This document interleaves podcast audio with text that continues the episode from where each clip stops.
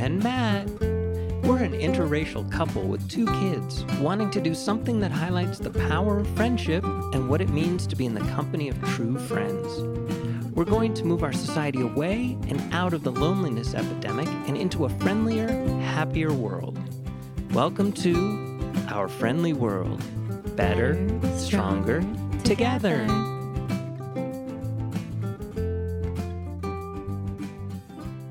Here we go. Welcome back, everybody. Hello. Um, okay, so I was working at a lab. This was a very long time ago, photo lab, and we did prints and everything for people. And we worked so hard. It was just three of us. There was a manager and two of us, and we ran the whole place. One day, there was a mistake. Did I tell you this story, man? I don't think so. This was in San Francisco a very, very long time ago. I mean, mm. especially since we printed stuff from negatives. and so we were like always on the go. We took our job very seriously because we were all photographers. We were all seriously studying. Other countries listening to us out there, I don't know what you call it. We call it college, university level, major hmm. studying of photography was happening. So we were serious about our craft. But one day there was a mistake, and one of our clients, I don't remember how it happened. I think I spoke with her first, but hmm. she said, What are you clowns doing there? You're just a bunch of clowns. Oh dear. And it just escalated. And I was trying to calm her down because we were trying to rectify the situation. And what happened was, if I remember clearly, the manager, we were, and we were all friends, the three of us, we were tight. So the manager takes the prints over to this person's office. And he comes back. he comes back and he's like, I guess we're just a bunch of clowns. That's all she kept repeating is, You clowns? What are you clowns doing? Just a bunch of clowns. And I took such offense to it.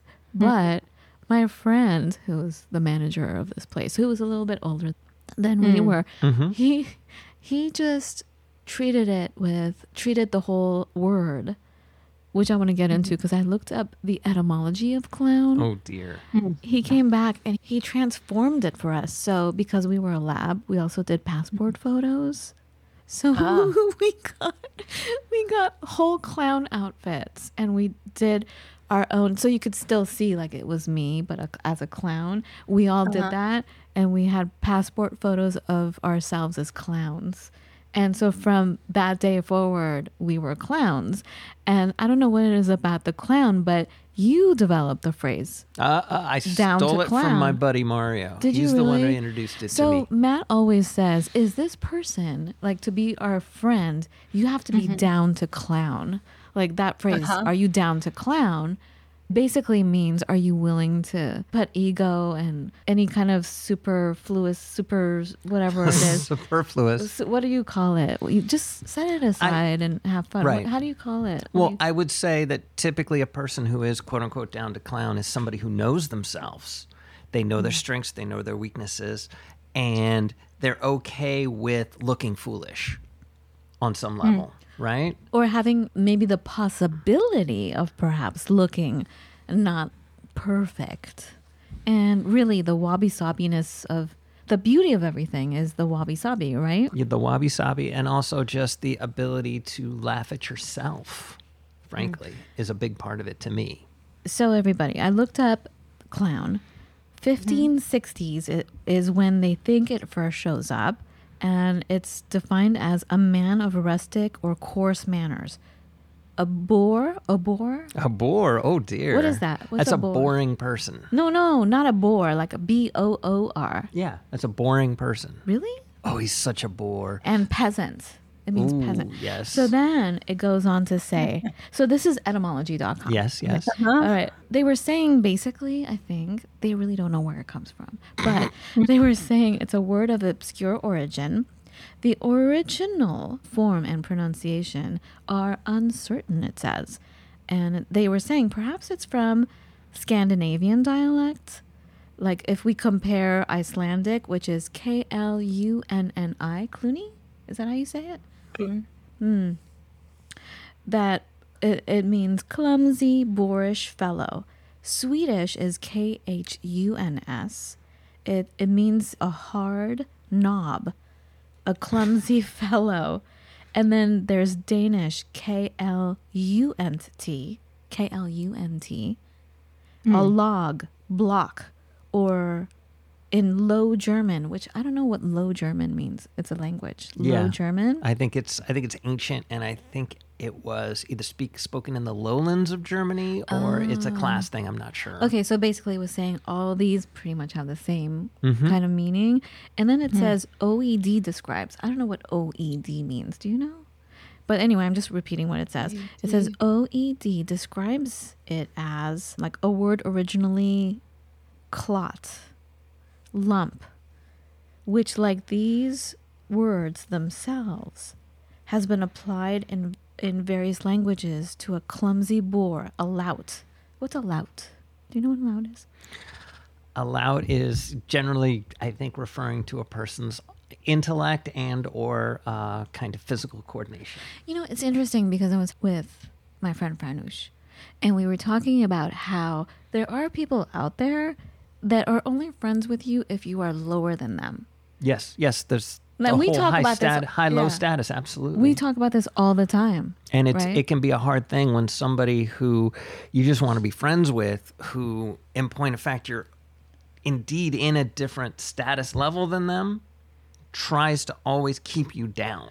Well, it's interesting because our conversation today, if you just bear with me, guys, we have so much going on. I have a very special treat for you. we have a special treat for you today. But anyway, just going back to the etymology and wrapping that up. So if you go back to, so it- I'm going to intervene for a second. Yes. Uh-oh. So yes. you're talking about clowns, right? And you're Yes. talking about a particular, you're talking about the word clown. Right. But like the form of clown, I mean, like you look at the Pueblos, Mm-hmm. uh, they had clowns. Like Cosa is a clown. And you've got different words in different languages for clown. So even though the word clown is used for what a lot of us consider a clown today, they're payasos in South America. And so the and when you say like a lump, it's like a lump of clay. It's many, many, many, many, many, many possibilities. And they're also in a lot of cultures considered the go-between between the physical world outside of the physical world. And so, if you could even say that maybe somewhat clowns are to tap into the essence between our souls and our, our bodies, or, you know, that, that, that would be a higher way of saying it. But you could also say that being not only just like status, but breaking down that there is no status. Yeah. You might say that the clown's existence is for. Um, Exactly. and, and, and if we just focus on the one word, clown, I think that clown is more of to embody a bunch of things. Yes. So there's other words for clown, you know, not just uh, what's used in the English language these days. It's it's fascinating, and that's exactly why I wanted to have a show on the clown because it's deep. And I didn't realize how deep it truly is. I mean, we did because we have these conversations all the time along the same vein. But you, Ali, you, oh, I'm so glad you're here so we can talk about this. I love what you just said. Everybody, I want you to meet your new friend. For those of you who don't know, Ali Cheff, here is your new friend, Ali Cheff. Hi. Hello. Yay! So Ali, what's interesting how we all meet each other. I hmm. met Ali through the voiceover network. Ali is mm-hmm. an amazing voiceover actor, an actor. has played and worked in many different areas of storytelling. Ali is also a humanitarian clown. How fascinating is that? Yeah, just ponder So, that for a second. Just not put only- those two words together. not only an amazing actor, voiceover actor, amazing storyteller, multifaceted. I mean, Ali's resume is full. I've known Ali for a couple years now. I've been watching Ali in the vocal booth through Zoom and I am amazed and I want to know more about the humanitarian clown and how how tools that Ali shares is really key to friendship. It gives the whole meaning of Are You Down to Clown? A whole other meaning. So, welcome to the show, Ali. Thank you. Thank you so much for being here. How did you start doing this? And can we go down the list of everything that you do to connect with people. Like, for example, mm-hmm. I know you do several things. I'm just going to list a few here. Okay. but you're able to let you describe it as you let the audience decide the game. Your audience meaning whoever's in front of you, correct? Yeah. Um and I, I that's that's pretty much true. I mean, if you go to the circus, like even if you go to the circus and you watch a clown or you even watch Cirque du Soleil, mm. the clown, even if it's a a staged performance like a set routine, the clown always checks in with the audience. There's always a pause, and they always ask if they should should I touch the button? They wait. Should I touch the button? Okay, I'm gonna wait. Oh, should I touch the button? Oh, you are. You do want me to touch the button. Okay, I'll touch the button. You know, there's uh, I tripped in, uh, you know, a pratfall or something like that. I'm just kind of going with like uh, what people are most familiar with with clowning, and so they might fall. They're still checking in with the audience. So in that sense, it's it, it's always the same for every clown. There's always a check-in in the audience. It's not I'm telling you what's funny. Mm-hmm. I'm checking in. Is this funny for you? Oh, maybe I'll just I'll just toss it away. It wasn't funny enough. I'm going to walk away and maybe then I'll trip. Oh, that was funny. Oh, okay. Okay, I get where you so it's always a conversation with your audience and your audience always has control of the situation. So with humanitarian clowning, I like using my friend Victor's story because I think it's really beautiful before I officially went on my first clowning endeavor, I met up with a clown that a friend of mine had said, Oh, meet up with Victor. And so we were chatting, and he was talking about his first clowning experience, which was going to a hospital, going with a senior clown, going into a children's ward of terminally ill children, and being like, I'm going to be so funny. I'm going to make these kids laugh. I'm, yeah, I'm just going to do so good. I got this. I got this. And him going in and one of the kids rejecting him immediately, being like, I don't want him. I don't want him in here. Just go away. I don't want you here. And the senior clown saying to him, to Victor, uh, hey, just go outside. And Victor was just feeling completely rejected, like he's like, I'm a failure, I'm a terrible clown, all these like negative thoughts about that. But the senior clown's like, and I want you to wait, you know, wait about a minute, and then I want you to come back in. And then if the kid tells you to go out, go out, but then come back in. And so what that did was suddenly it became a game because when he came in, the kid sent him out, he went out. And then he kind of peeked in again, and the kid sent him out. And then it was the control was with the audience, right? The kid was the audience. And so then it was a great game, and the kid was laughing, and the kid was very embracive, embraced Victor a great deal. And then they moved on to another game, like you know kids do sometimes. Sometimes you can like i mean i've been in a hospital where i've done like a million pratfalls and i'm like oh, i am sore. I hope i don't have to fall again. But it's that suddenly the audience has control and there's a sense of ease that takes place because there's an opening of not feeling vulnerable in a particular way where you feel like you might get attacked or you might feel or for with humanitarian clowning a lot of times you're in environments where everyone that you're interacting with doesn't have control. And they're constantly feeling vulnerable and they're constantly feeling like they have to have all their walls and their defenses up because they don't know if they get to leave. They don't know when they're going to die. They, or maybe they do know when they're going to die and everybody's walking around them as if they're fragile and they are something they're like an object you know they're they're mm-hmm. they are the identity of their illness or they're the identity of their sentencing or they're the identity of their mental health right. thing versus actually interacting with the other person. And so a lot of times giving the ownership of the game, which is what clowning is, is giving the ownership to the audience and not just being like, okay, make something, that kind of pressure, like create something. It's, oh, I'm going to dialogue with you. It's always a dialogue with your audience, even if if it's pratfalls, if it's pratfalls, or if it's singing a song to them. It's always checking in. So it's not like I'm going to sing this beautiful song to you, and you're going to enjoy it. It's like seeing the person as you sing and pausing if you need to because they're crying or weeping and they're enjoying it, or maybe they're turning away and you want to just give them that space. It's always a dialogue. And it's not about being funny, it's about playing and being present.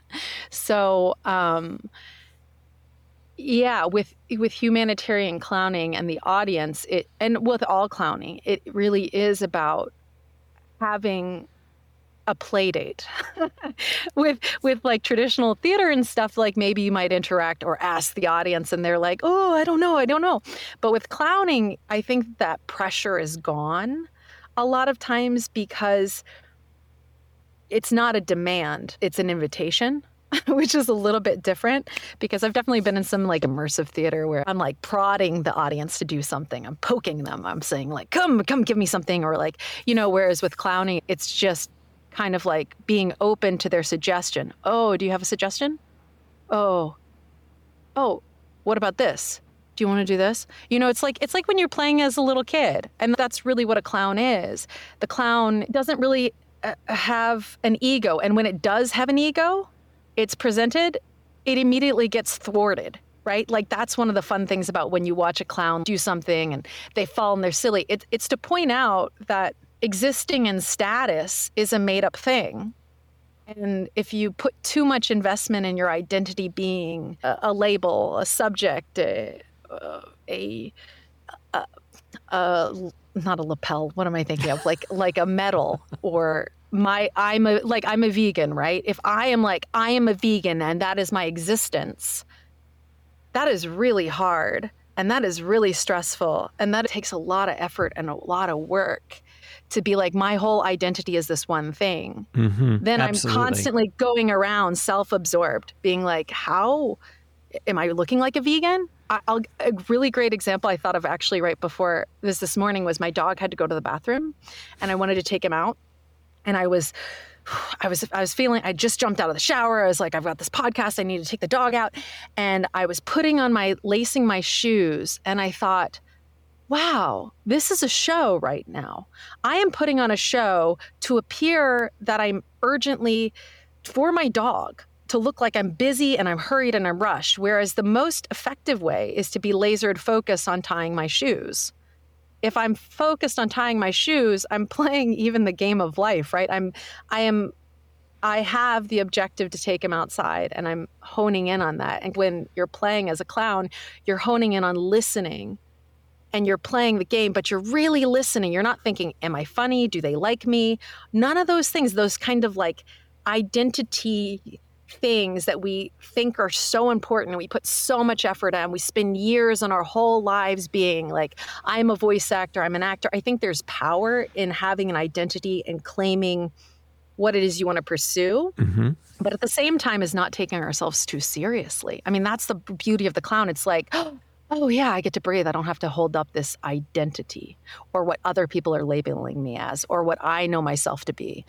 I got a little long-winded. You know, I'm I'm, I'm tangenting.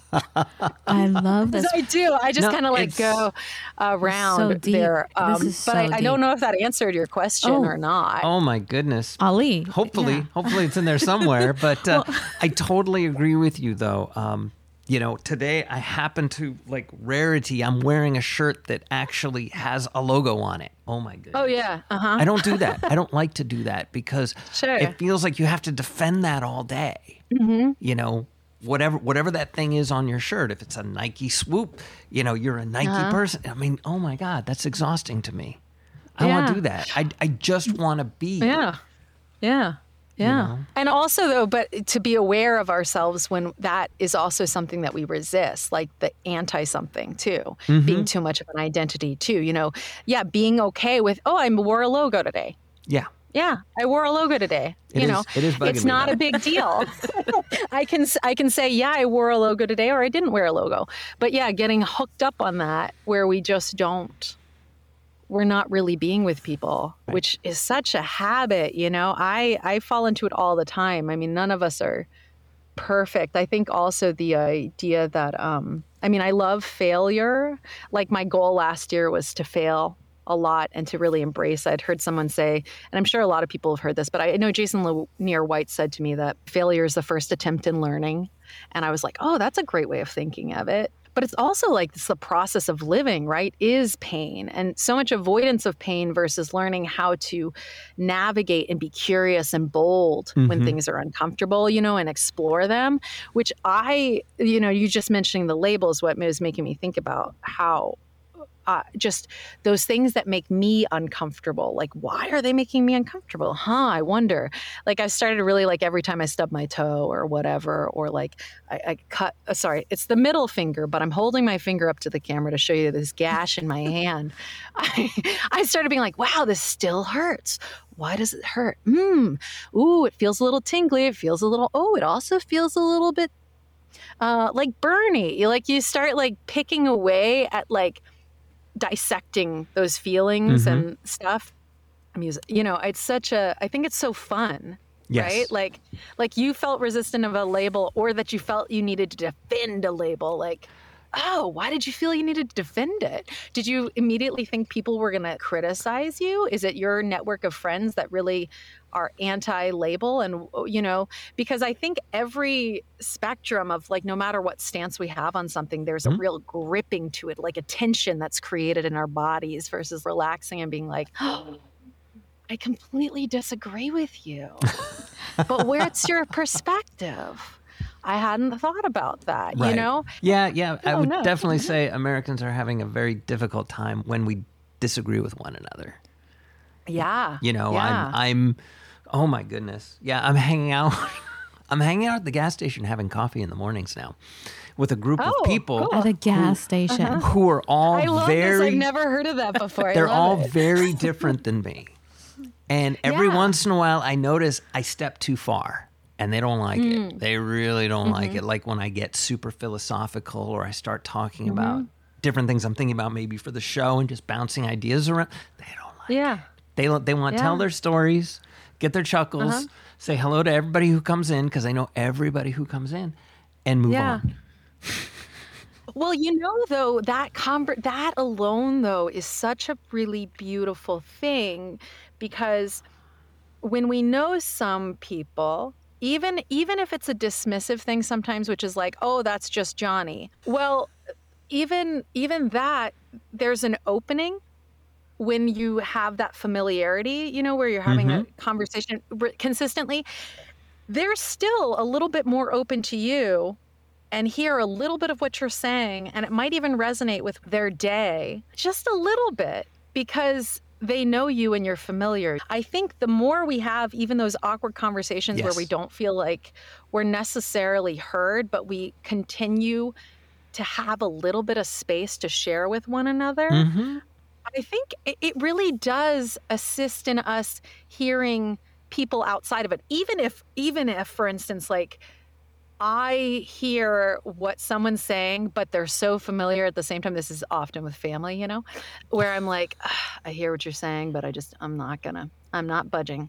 But right. then later I hear somebody else say it, and I'm more open to that person than I probably would have been. Yes. Yeah. Had I not had that conversation with the the familiar person. Absolutely. You know, yeah, so no, you're cool to do that. You're, you're totally opening doors. Mm-hmm. Things like you know, slowly but surely, you get to know one another, and you know things about them. And we happen to be yeah. vegan too. Huzzah! Yeah. So of course, yeah. I get to see pictures of the deer they shot, and I have to like yeah. not be completely like, oh my god. Mm-hmm. But be like, yeah, I know. I heard. Congratulations! I heard this about it. I heard that. Everybody mm-hmm. was talking about it because it's a big deal to him and I yeah, realize that, and I want to respect his space, and mm-hmm. I, I, I don't want to dismiss it because yeah, then we'll never talk. Yeah, sure. Oh, sure, sure. Yeah, that is always that's always.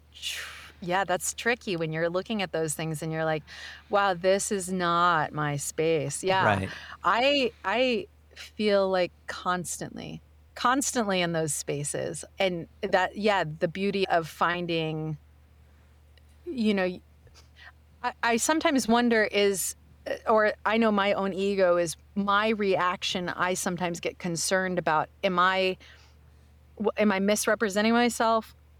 Or am I in the divine you know, game of life saying or disregarding uh, my stance by saying, "Oh, I, you know, I, I like how you said. I, I, see why you're excited about this, or uh, congratulations on something that means something to you." Right? Right, Like exactly. finding out how we can be supportive, and also, I guess for me anyway, checking myself where am I like I was talking about putting on this. I'm just doing this. Sh- I was just doing the show for my dog, right? Like, Right. look how anxious I am tying my shoes versus I'm tying my shoes.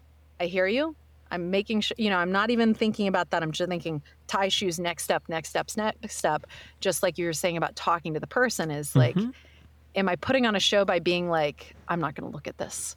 Or am I putting on a, or am I just saying, hmm, thank you for gifting your life and, uh, dear, in my head. You know what I mean? Like, thank Right. you for Right. gifting your life and, and being here in this world. And this person was gifted such a celebration and such a, a beautiful moment from your life. So thank you. You know what I mean? Like yeah, kind exactly. of figuring out how to connect with a situation and obviously not like clearly if there's something that seems like n- you need to speak up obviously speak up right. I just uh, you know to be clear. Um, but yeah, yeah, it's so interesting. You make me think about compassion. And the thing that I feel like is one of the things is we are a community, right? Very well. Um, you would think yes, indeed, and people think that intellectually, but sometimes I wonder if people have an understanding of Mm. community that doesn't agree with what I have to say 100%. Sure. You know, Oh, that's that's one of those Yeah. really interesting huge problems right now that, you know, we Yeah. need to connect as you said more about and really try and have conversations with people who Mm-hmm. aren't just like us. Well, and you know, you mentioned something. I can't remember if it was in the beginning or before we started recording, but the um, wor- the importance of words. And one of the things that I have a real this is like this is like okay, it's going to be a little bit of my campaign, but I am on this campaign of rem- like I do not like the word politically correct. I always like to think of instead of community compassion because, for instance, someone I care about a lot kind of gripes. He's extremely sensitive and really cares about not harming other people. But when he hears the word politically correct, or he, he'll really just like dig in there, like, why are there, uh, everything's got to be politically correct. I think it's like more destructive. I think that word immediately removes the purpose of that kind of speech, right? If you're thinking about being community compassionate, you're looking at that person, you're like, I'd like them to feel lovely. I would like them to feel safe. Then our curbing of our language becomes a consideration. And then our learning, for instance, of, of pronouns or our learning of maybe a new name or whatever it might be becomes an act of learning, an act of um, like when you're talking to a little kid and they're like, Well, I don't like that. And you're like, Oh, well, why don't you like it? That is how changing how we communicate with each other, of not using words that harm. I feel like, well, when you say politically correct, it's immediately saying, It's not something I believe. I'm saying this because it meets as if I'm going to campaign or be in a po- political leader, and immediately implying that everything spoken is a lie, right? Like it's not, mm-hmm. I don't really believe it. I'm just saying it because I'm supposed to. And that hmm. Is empty to me. Like I get where faking it till you make it, where you say, like, you know, creating a landscape, but if we care about what we're saying and we care about the the lives in front of us, I feel like I just don't like politically correct. And I really don't like that the way that word is used. I think it dehumanizes the way a lot of language others us and mm-hmm. separates us. And I think it also prevents a lot of dialogue, like we were saying about discomfort in conversations that people aren't like you. You know, I think it swings all the time by popular like communities the subset communities of like this is acceptable language but this isn't acceptable language and not having a conversation because one side might use a language that is offensive to another side consistently but because maybe they're in the majority at that time their dis- their negative language is accepted or they're not hearing themselves use language mm-hmm. towards another group that's harmful or hurting them you know like i feel like this i feel like i'm i'm going for cc let's all just be cc community compassionate I love that, that. is my my way on feeling like speech and interacting with people is isn't, isn't it really though, important it, it, it is um isn't it though basically coming down to one thing isn't it really ultimately the fear of failure the fear of mm-hmm. not being perfect and and if you think about it just walking is a constant motion of perpetual mm. about to fail because the mm. act yeah. of walking taking one step towards another is really tripping so you're catching yeah. yourself on the next you know, a lesson from yoga, Ooh. but like you're catching yourself and you're able to make it to the next step. But if you were so fearful of doing the mm-hmm. wrong thing, Matt always calls it the centipede's dilemma. Because if you really oh, stop and oh, like think about it, then you're going to trip. Huh? Like, oh, how do yeah. I move all these hundreds of feet? You know? Yeah. Um, yeah. So I think that's why. That's why politically correct is it shouldn't be okay. Like I, I totally agree with oh, you. Dear. It's just well no, I'm just saying the word. No, no, no. And you know, like it's it's all about perfection. It's I, all about the way you look, the way you sound. You're afraid to be an outcast. You're afraid that you'll be targeted or you'll be wrong. That's part of I think the beauty of appearing like a clown. Absolutely. To rewind, first time I heard politically correct was at UC Santa Cruz, and I swear to goodness that's where the term was born. Mm. I swear oh. to goodness because I'd never, ever, ever, ever heard it before, and everybody was saying it there. So maybe it was San Francisco, Berkeley, ah, on down to Santa Cruz, but my God. So I have a whole different interpretation of it because yeah. I learned it before there was any weight on it. And like even the word decimate, yeah. how decimate doesn't mean what it used to mean back in old Greek times. It means something Explain different again. now. Explain again to everybody else, especially who don't speak English, what decimate really means. So mm-hmm decimate is from. one out of 10. And this is because something happened eh, wartime, the Greek populace, and they killed one out of every 10 people. That was the punishment. Mm-hmm. But it's turned into 10% get to live. And it's just mm. evolution of words, and people yeah. use words maybe they don't 100% understand, et cetera, et cetera.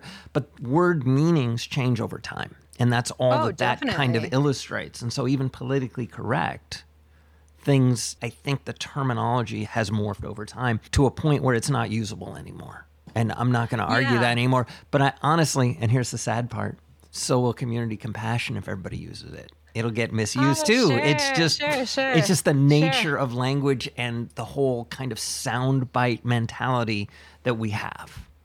You know, oh yeah, oh my I God, if, if I put together three words that sound terrible, it doesn't matter if I surround it with five pages that don't sound terrible. You're going to pick yeah. out those three words, and I forever said something, something, something. So, Matt, what did politically yeah. correct mean in Santa Cruz way back then? It was all very liberal. It was like you were oh, as liberal yeah. as you could possibly be. But is it period? Is, isn't that what that means right now? It it yeah, means something it means very right similar now. now but I, people think, are wielding it the, like a weapon, and and they're wielding it with disdain, and nobody wielded it with disdain. They're saying you're being very politically correct right now.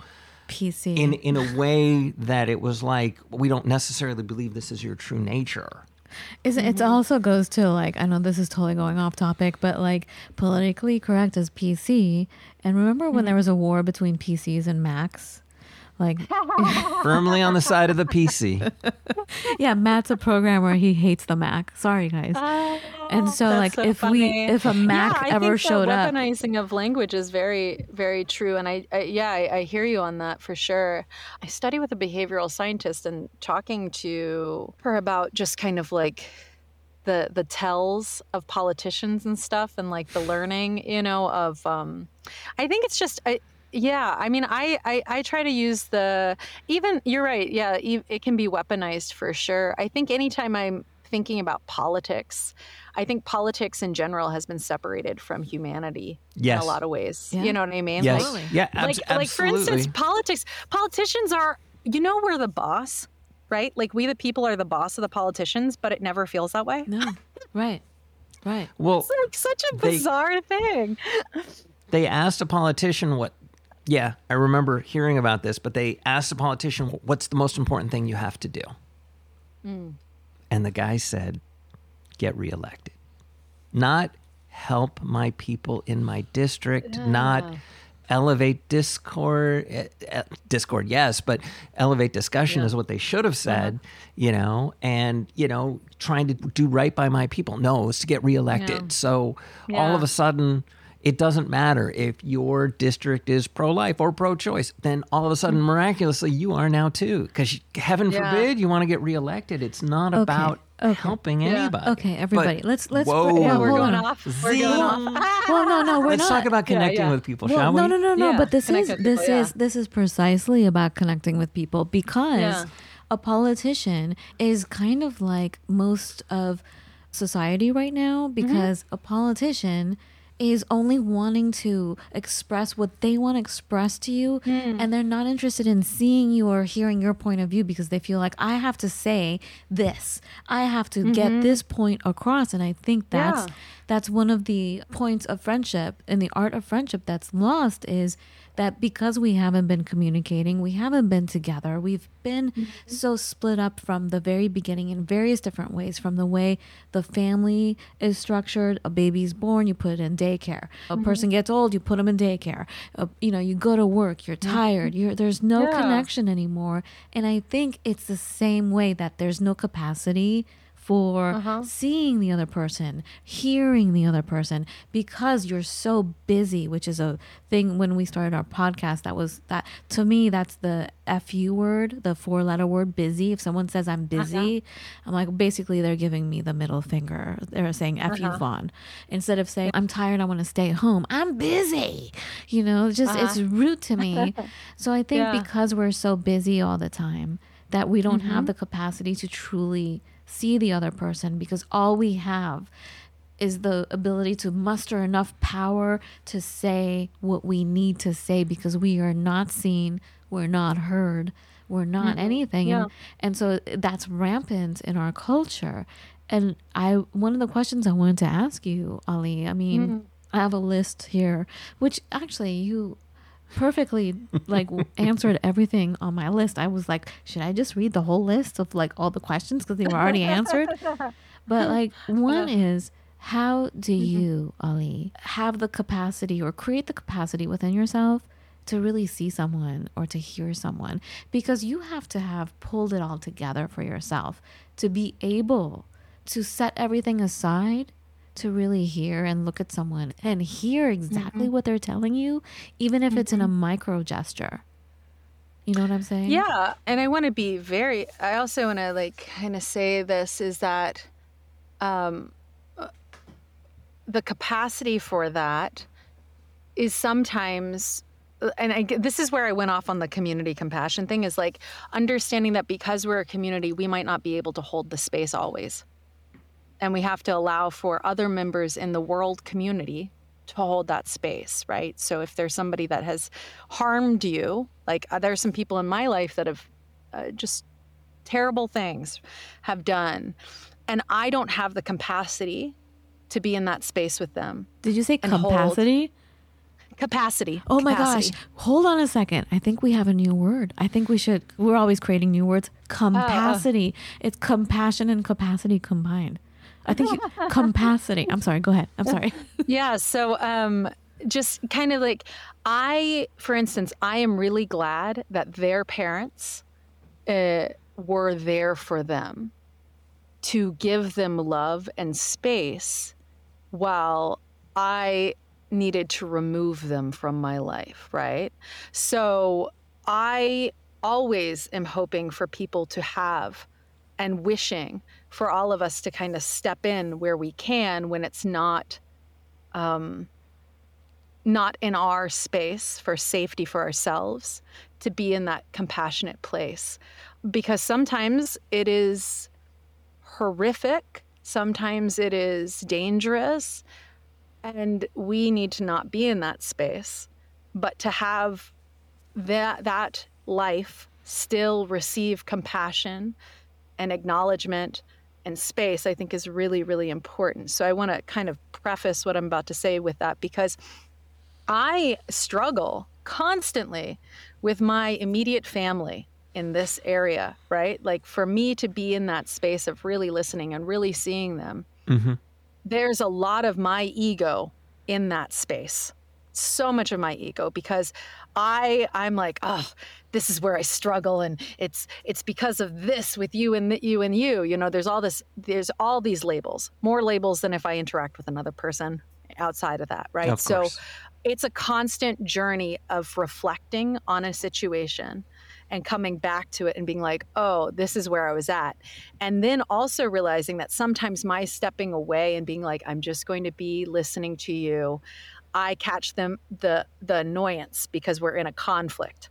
Now, if I'm going into play with others outside of my family and so because this is my i'm constantly working on that right? I'm constantly working on stepping back trying to really listen. What is it that they fear? And a lot of times my emotions are spiked and i don't i just am like like a, a, a, empty rubber wall or something where they're like more frustrated but then i step away and i'm like okay why are they frustrated what kind of feelings are they feeling right now you know so with the interactions daily life that happens all the time and i just have to keep revisiting the discomfort and being bold and curious about my discomfort, their discomfort, and trying to be more compassionate in how I communicate. So, clowning has really fed into that and acting, analyzing humanity all the time, realizing that we are all capable of horrendous, horrific things, and we are all capable of beautiful love and being shameless with our love and reaching out a hand to somebody that needs it, to listening when it's uncomfortable, to seeing somebody at their worst and not deciding that what that means, but just seeing them and opening oneself up to be present. So, with clowning, one of the things that uh, opening oneself to listen is focusing so much on the other person, not and and kind of you'll record it all. You'll record the fact that the baby's going to die. It probably won't make it through the week. You might be recording, oh, this person murdered somebody. You might be recording that in your head, or you might be recording, oh, this person who I've been seeing for the last eight years, their parent, their family is not coming to get them tomorrow. And you've had that conversation a million times and you're seeing all these things. Now, this is me recording it, but when I'm in the moment with that person, then I am only paying attention. I'm paying attention to them. I'm paying attention to their smile. I'm paying attention to their alive eyes, you know, if they can see, where they might be, you can see them think, oh, like ideas playing in their head. And you're you're kind of like, oh, they're engaged. Should I go over here? And and just not expecting not looking to be funny again, not looking to be, uh, not thinking about how they're affecting you, but just thinking about each step. What's in front of me? What do they, what are they pointing at? Oh, they're pointing at there. I'm going to look over there. I'm going to look back at them. I'm going to check in. You're always checking in. That's the other thing, like the clown of checking in. If they direct me somewhere, I'm going to look over there and then I'm going to check back in. And then I'm going to go, you know, so uh, it's, I think it's just going in with the intention that you want to give them freedom like mm-hmm. freedom and play and space and and going in and thinking i'm just here to be with you i mean that's really what it is it's like i'm just here with you and i will uh, i'm i'm I, I i'm excited about being here with you i'm curious about being here with you and i want to uh, I, I want to see the world with you. Mm-hmm. You know, like mm-hmm. when you hold hands with somebody or you hold hands with your friend, this is this is what I'd say. It's like being excited to share a sunset with a friend, right? Life is that sunset or life is that beautiful view. And when you go into a prison and you're looking at a bunch of these beautiful lives, you want to share that sunset or you want to share a song, you want to play the game. And the game is that, like, they're going to lead you and they're going to show you their sunset, right? You're going to go look at the view with them. When someone's really excited about sharing you their, their, the creation they've made. And what's really fun is you get to make the creation with them. So, thinking back to my friend Victor's story, is there's no objective other than being with that person. And you cannot fail as long as you're present with that person and you're not thinking about how you look, if you're doing it right, because then you're not with the person anymore you know? And i think a lot of times when we're in a conversation i mean even with you guys just now right? There was something that sparked an idea and i was like oh i got to say that i got to say that idea and i was distracted from being present for a moment right? So reeling back in and being like oh wait let me let me like really listen. Oh okay. Do i think i understand this ah, oh, really listen. Oh, stop thinking about whether I think I understand it or not. Just really, really like zero in, take mm. that space, not try to, like you said, being busy, right? Right. A lot of times we feel like we have to say something to fill the space versus like, I tell you, sometimes you sit with somebody and it's just silence. You go somewhere and you just sit with somebody and it's complete silence, uh, you know, sometimes as a clown. And and realizing that sometimes our act of play our act of being and listening and like really there is not doing anything. Right. You know just just that hang time. Mm-hmm. you know you're in hang time with that person. And that's kind of euphoric because there's just no it's a present. again you're giving that yeah you're giving no expectation to them. They don't have to do anything either. They don't have to satisfy an expectation. You're comfortably being with them. Right. And if you're not going, what should I do right now when you're sitting with them, then they don't have that pressure or that awkwardness of feeling like they need to say anything either or, or do anything, you know? And that is insanely liberating. It's so liberating, and everybody, it doesn't matter if you're super wealthy, it doesn't matter if you're super poor, and it doesn't matter what kind of status you exist in, uh, we all need it. It's really hard for all of us to have it. Ali, do you would you say mm. that when you do this because I can think of some people listening that it takes such effort and such energy to set everything else aside to be present, to practice the art of improv, improvisation, but to put all your focus on another person. I can perhaps feel a question come up like, doesn't that take a lot of energy? So, my question, Ali, is when you do this, do you feel mm-hmm. more energized? Are there times where you feel depleted? Or do you feel totally energized by doing this, by connecting with another spirit like that? I would assume if you t- truly do it right, you feel energized, right? Yeah. And uh, here's the here's here I'd say is maybe the caveat would be the after. Remember, I, I think I mentioned how it's like you have a recorder mm-hmm. filming your entire clown interaction. And we used to, we uh, as humanitarian clowns would have a lot of um, and this is with Gesundheit. There's Clowns Without Borders, who's amazing, and they might have a different process, but we would have holding Violetta, and what we would do is we'd sit there and we'd talk about the where we had been. And so uh, I'm saying this because you're still recording all the things you're seeing, right? You're just not thinking about them in the moment because you're really it's it's ext- once you stop once you're able to like really hone in it's energizing it it's as freeing for me as it is for them because i am not i'm not an identity i'm not any of the labels i'm not any of these i don't have any expectations of myself. All that burden of trying to be something because because as soon as i start thinking i've got to be a great clown I'm I'm putting on that label and that burden again. That's exhausting. It's exhausting, which but, we're always doing, yeah. right? I'm and, a, and you're I, also gonna... saying I. Mm, right. You know, Yeah. I need to be a great. No, no, no, Yeah. no, no, no. What Yeah. you need is, I don't know, maybe great performance. You, you know, connection, which automatically implies someone else is involved, and it it takes it away from the self. And to me, that's part of Yeah. that's a big part of friendship too, and conversations as friends Yeah. is it's not about me and oh yes i just got this blah blah no no no the conversation goes where it goes you enjoy each other's Yeah. company you move on Yeah, yeah, exactly. yeah. And I, I do want to touch on this though, because I, I'm sure folks kind of you're saying it could be hard.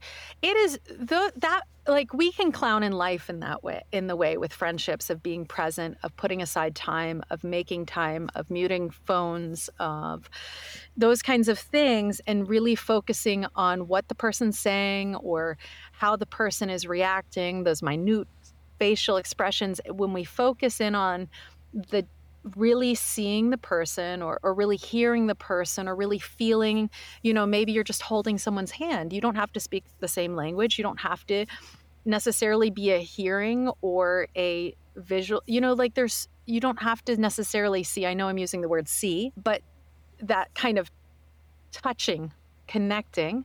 There is also with clowning because i do want to touch on this the recorder that's happening all the time that's uh, because we're just absorbing information all the time. You know that's not just words that's not just sight that's texture smells flavors you know i know that my friend you know the little kids put their hands where there's a dead bird in there right to try to because they saw the motion of wash the hands but the connection between wash the hands and water's there but not the connection between oh there's a dead thing in here. You know what i mean? Those kinds of things happen and your little recorder's still going like oh oh i saw these things or like i said this this person's going to die this happened all these sorts of things. So when you step away from clowning there's still the processing because we are sensitive and we are feeling these things. In the moment of play we're playing. And afterwards sometimes we have to process the those the flood of all the things that we see and all the labels that we see and all those things and then hold space for one another to as well clowns anyway we would hold space for each other. We would clown for each other in the sense of allowing one to weep and allowing one to be like i am so scared right now. And just again holding space. So we have you. We're holding you. You know so uh it's not that you are completely in this you're in a i don't want to say like you're in a state it's not like you're like transcending you're still absorbing all the information around you. And you still have your histories and your experiences that are putting meaning on all the things you're experiencing. It's just when you're interacting with that person or people um, or even a dog or like i mean because sometimes you just kind of are just really present with everything around you. It's it's just making the choice and it takes practice. It's like i said with my family i'm still practicing. I'm still falling and stumbling and pratfalling and trying to get to that same state with them more frequently as I am when I put on a nose and I mm-hmm. get to clown and I get to share space with others. So it it is just listening so hard and it's listening with every aspect and then catching yourself kind of like people talk about meditation like the drifting cloud everyone brings up the cloud. Don't pin down the cloud let the thoughts come in drift out. It is kind of that. It's going it's not fixating on the fact that you started thinking about how well you're doing in that moment. It's remembering I'm there with love and this is a life. And if life is sacred and beautiful and we only have a little bit of time on this earth, it every life is a gift and we're all instead of thinking about we're all taking, think about we're all gifting, right? So mm-hmm. like I want to receive that gift of that person in front of me. I want to receive that gift of life versus out an opportunity. I feel like life is, you know, like everything in front of us is a gift, right? So if we want to receive that gift, I don't want to miss that opportunity to receive that gift you know versus you know it's well it's just like oh i missed the phone call from the person that's going to make me like the biggest superstar in the world or whatever opportunity I was going for. If we look at each life in front of us as that phone call, that opportunity to connect with somebody, again, connections, right? Like it changes how we view it. It's a gift. That that moment is a gift. And and yeah, you know, you, obviously being in that state 24/7 doesn't happen, but including it in our day to day and and again to micro to shrink the clown experience which is much bigger you know like there's there's big play and then there's just kind of being with one another but in our own lives soaking it into how i interact with somebody it is remembering that the person in front of me is a gift yes okay i i wasn't able to turn off my phone because i've run into you in a store or I've run into you on the street and I am in a journey right now, I have to get to this meeting on time, then maybe it is only just looking that person in the eyes, or maybe just touching their shoulder, or if they feel uncomfortable about touch and stuff, which a lot of people do these days and age. Um, just kind of taking a breath and a moment and acknowledging their existence. And then, like the calm of tying my shoes, being, I am so appreciative that I, you know, it's, it's a real, it's been a real gift to see you today. I have to get to an, a meeting, have a lovely day, and really mean it. You right. know, like I think, I think really just saying that this is really important that I say hi, even if that's all you're saying is hi. Yes. I see that life in front of me hi. That's yes. just feeling it. Like if you feel it inside and I think that's that's another thing is you know we, it's hard for us to feel because I think I personally can probably cry at a drop of a hat. You know, sometimes it's just the world is so overwhelming and sometimes we hold things up so much mm-hmm. that the idea of being touched is so scary because we know we might break because we've been holding tension so much. The release of tension is like tears and sobs, you know? So mm-hmm. I think mm-hmm. a lot of times the idea of really feeling is scary, you know, to say hi to someone and really mean you hi. Like yeah. that's kind of scary. Like it's very vulnerable to be seen. We avert our eyes so much, you know? We do. We do. I know, right? Can you believe it? I know. Uh, you know, like when you're walking on the metro and you're like, I just, or a train or a plane, and you sit down and you're like, I'm so tired. I hope that person next to me doesn't look at me or start up a conversation because I just want to sleep, right? Mm-hmm. The other option is to like look at the person and be like, oh, that's nice to meet you too.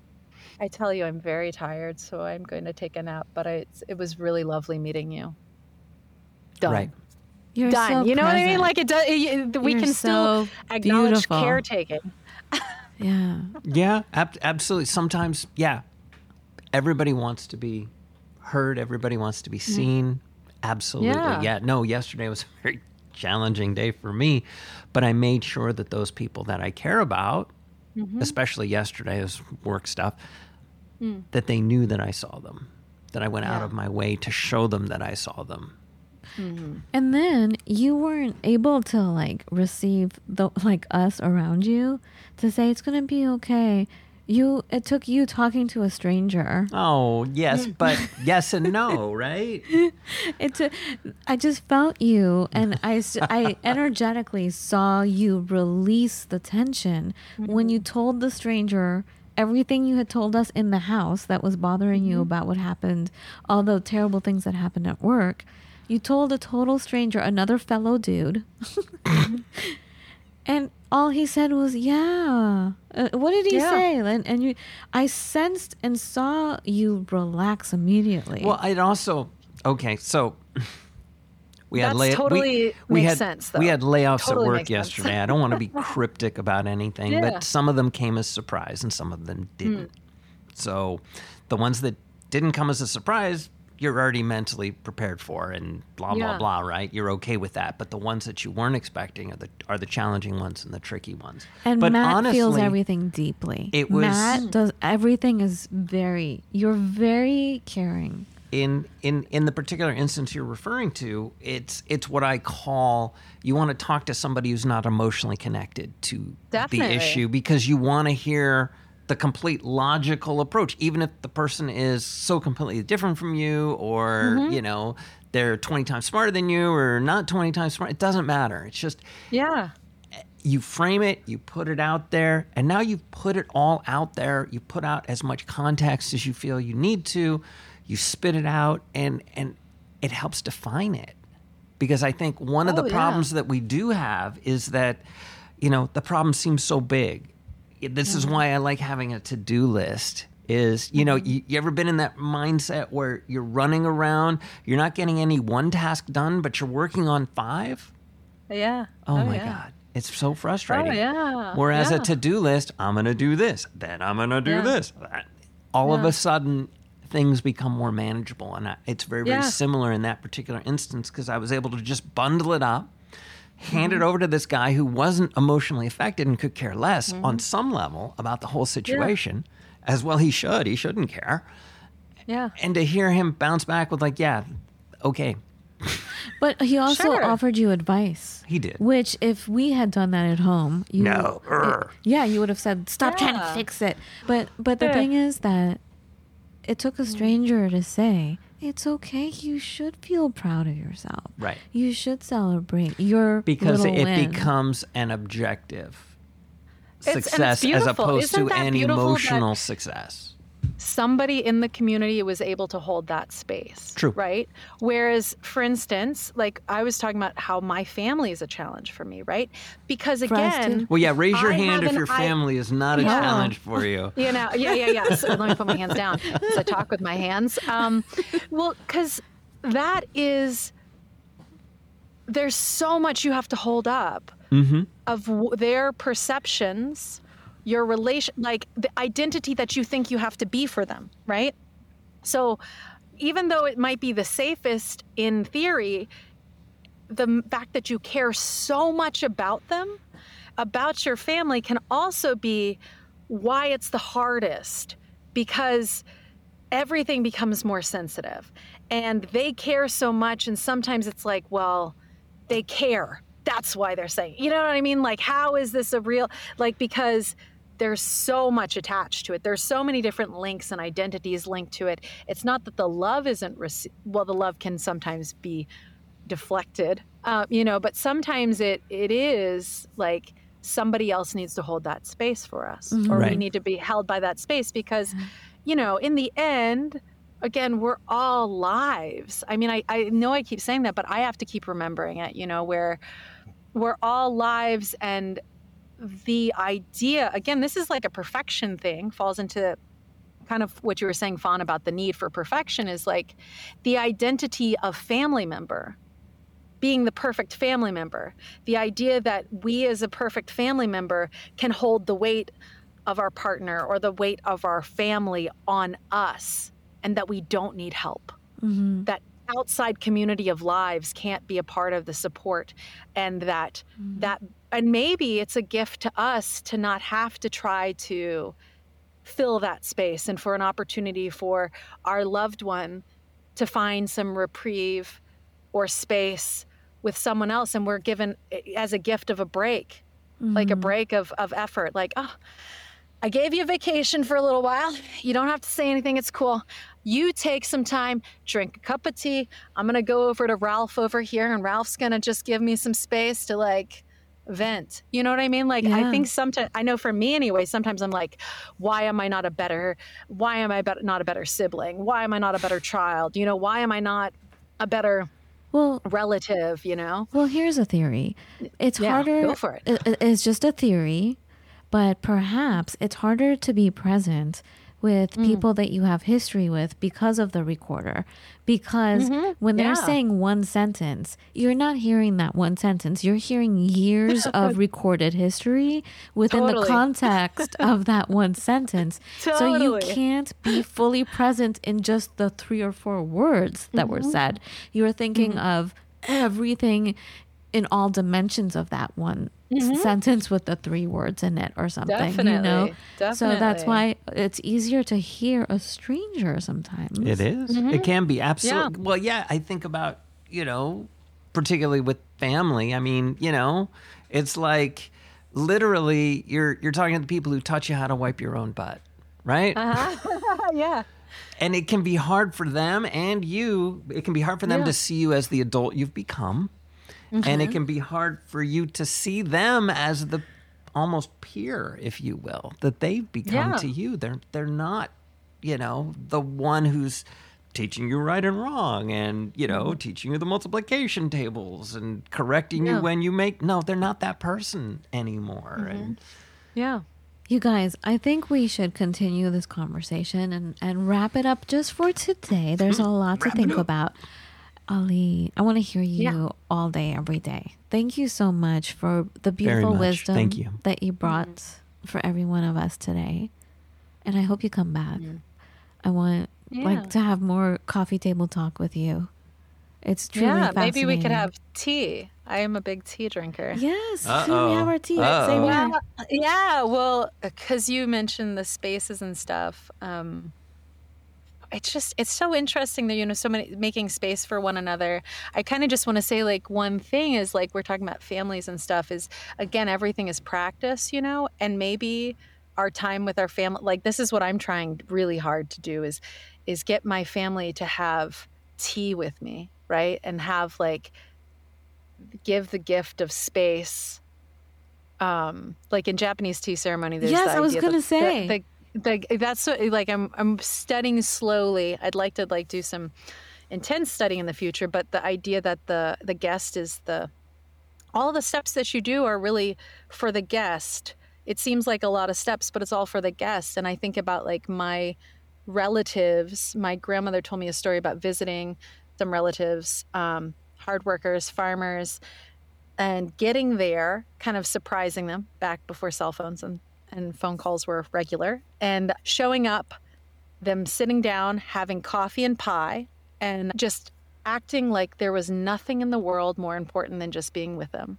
right and then as soon as they got in the car and were driving away in the rearview mirror they saw them hustling to get stuff done because the sun's setting they've got a farm there's like a million things to do but never did they feel rushed Wow. and I was thinking about just how those spaces, like I worked, my my friend's Ethiopian, and one of my friends, and having coffee with them was like that. Mm-hmm. And my translation is like my tea experience is when I have tea with my friends that are also absurdly obsessed with tea.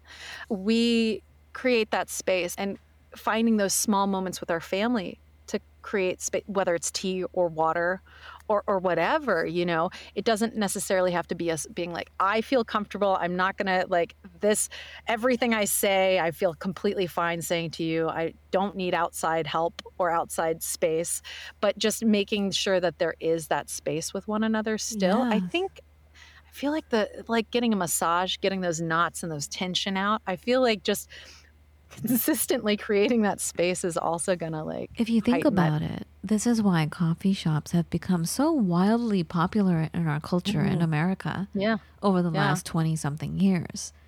yeah We can have coffee at home, but we tend to spend, I don't know, a hundred times more on a cup of Mm. coffee. Eight dollars, sometimes eleven dollars for a cup of coffee. oh my gosh Right? Oh, that's But- so much But really, the value of it is Yeah. we're around other people. I had Yeah. a professor in university, uh, my photography professor, who um, I hated like um, subways and buses that were crowded. I don't like to be around crowds. It really freaks me out. sure Um, as much as I love people and people Mm-hmm. watching. And one day he said, "Isn't it the best to be on the on like the most crowded bus? Isn't it the best?" And we were like, "Why?" He said it's the only opportunity in life we get to be so close where you're touching someone without it being awkward. Mm-hmm. Like so close to someone. It's our only opportunity. and I never forgot that, you know. So Yeah. every time I'm in a situation that is uncomfortable, I'm like, wow, it's a fabulous opportunity that we normally don't Yeah. get. That's why it's uncomfortable. Yeah. Yeah. Oh yeah. Um, Yeah. I love that. Ali, can you tell yeah. all of our friends around the world how they can find you and your work and what you're up to? How can they get a hold of you? Where can they find you? You can go to my website, which is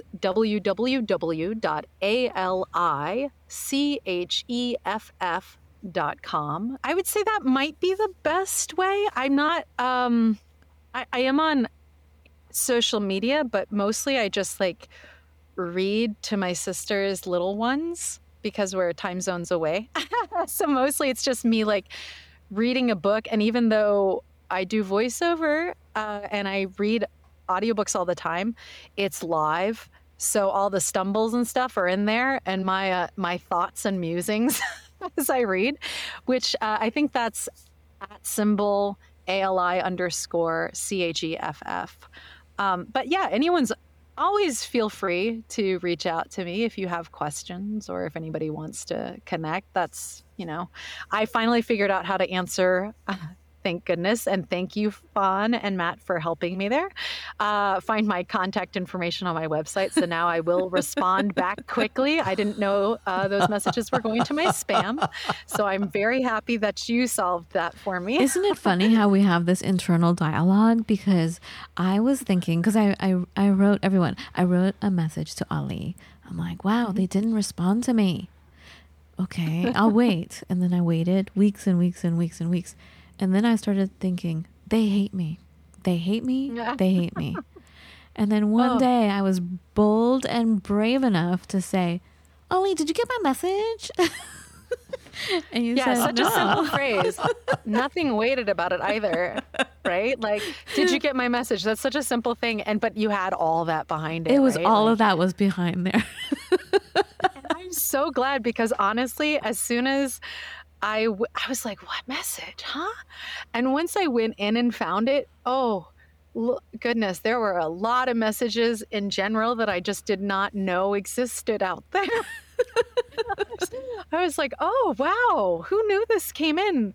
Because my email automatically thought it was spam because it doesn't, it just sends it as like Squarespace something or other, you know, Right. like whatever Mhm. you're, right. you know. So I'm so glad you clarified that. So, anybody listening, I will respond to you from now on.